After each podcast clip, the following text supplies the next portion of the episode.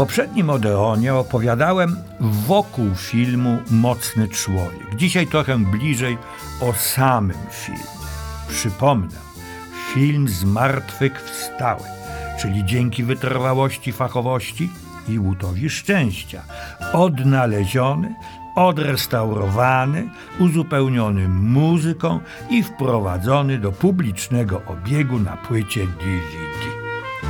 Jest on adaptacją znanej kiedyś powieści Stanisława Przybyszewskiego Mocny Człowiek, opublikowanej w 1912 roku.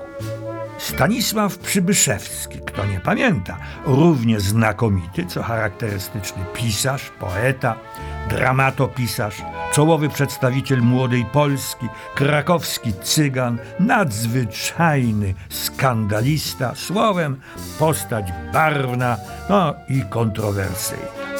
Takie są też jego powieści, wiersze, sztuki. Dominuje w nich upraszczając i w telegraficznym skrócie, konflikt płci, nieubłagany fatalizm, mroczna i tajemnicza atmosfera, motorem działania człowieka jest dążenie do miłości, które realizuje się najczęściej poprzez jaskrawą erotykę. Wszystko to odnajdziemy na ekranie, choć w formie znacznie złagodzonej. Głównym bohaterem jest dziennikarz, który usiłuje napisać powieść. Marzy mu się sława i związane z nią pieniądze. To marzenie, niepoparte wszak talentem, przybiera postać obsesji, niemal obłędu i doprowadza go do zbrodni. Przyczynia się on bowiem do śmierci swego przyjaciela, który właśnie skończył pisać swoją powieść i prosi go o jej ocenę. W pewnym momencie, działający pod wpływem przepotężnego swego instynktu, bohater zdobywa to, do czego dążył sławę i duże pieniądze. Co więcej, poznaje miłość swego życia, piękną i zakochaną w nim żonę swego drugiego przyjaciela. Krótko się waha hołduje już właściwie, jak to nazwano, wątpliwej, wypaczonej moralności. Odtrąca więc brutalnie swą dotychczasową, oddaną mu kochankę i wiąże się z nową miłością, z ideałem, za którym, tak jak za sławą i bogactwem, tęskni. Słuchacie Odeonu Stanisława Janickiego w RMF Classic.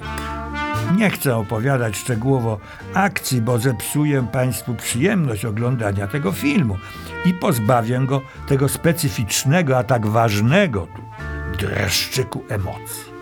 Bo jeśli Państwo traficie na pokaz tego filmu, bez wahania go obejrzyjcie. Nie dla owej przybyszewszczyzny, która została z tego filmu dosyć radykalnie wytrzebiona, ale dla, i to jest istotne, sposobu i jakości realizacji. Mógłbym śmiało powiedzieć, że jeśli nasz film wspiął się wówczas na takie wyżyny, to wstyd, że w następnych latach ciągnę dalej tę wątpliwą metaforę, zszedł w głębokie niziny. Scenariusz jest autorstwa Jerzego Brauna i reżysera Henryka Szaro. Szaro był uczniem wielkiego rosyjskiego reformatora teatru Wsiewołoda Meyerholda. A tenże Meyerhold po raz pierwszy zaadaptował na ekran czasie I wojny światowej właśnie powieść Przybyszewskiego Mocny Człowiek. To chyba o czymś świadczy. Adaptacja Henryka Szaro z 1929 roku była więc drugą już próbą ufilmowienia tej powieści. Słuchacie Odeonu Stanisława Janickiego w RMF Classic.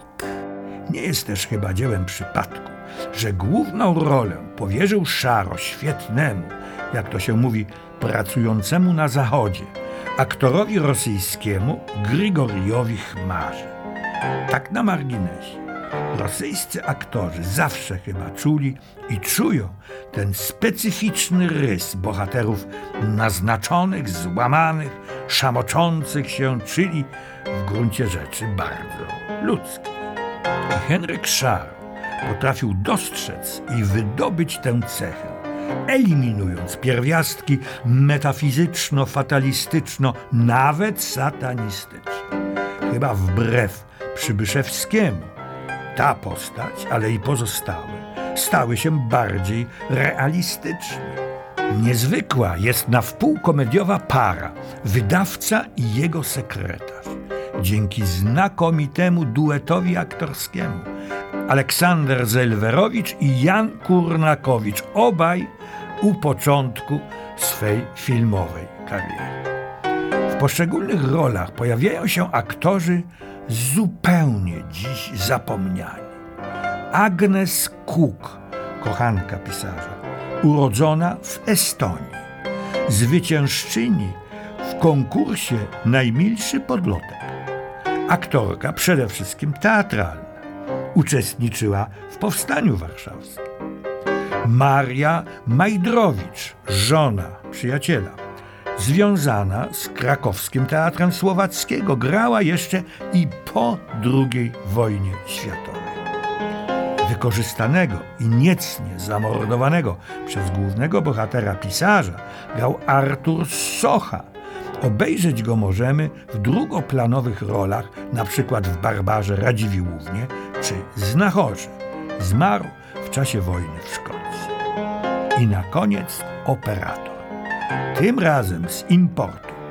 Włoch Giovanni Virotti, pionier kina włoskiego, współtwórca wielkich supergigantów sprzed I wojny światowej, takich jak Ostatnie dni Pompeji z 1908 roku. A pracował jeszcze długo po II wojnie światowej. Zdjęcia zrobił znakomite, zarówno plenerowe, jak i wewnętrzne. Ten mocny człowiek to prawdziwa skarbnica i kopalnia dawnego, dobrego filmu.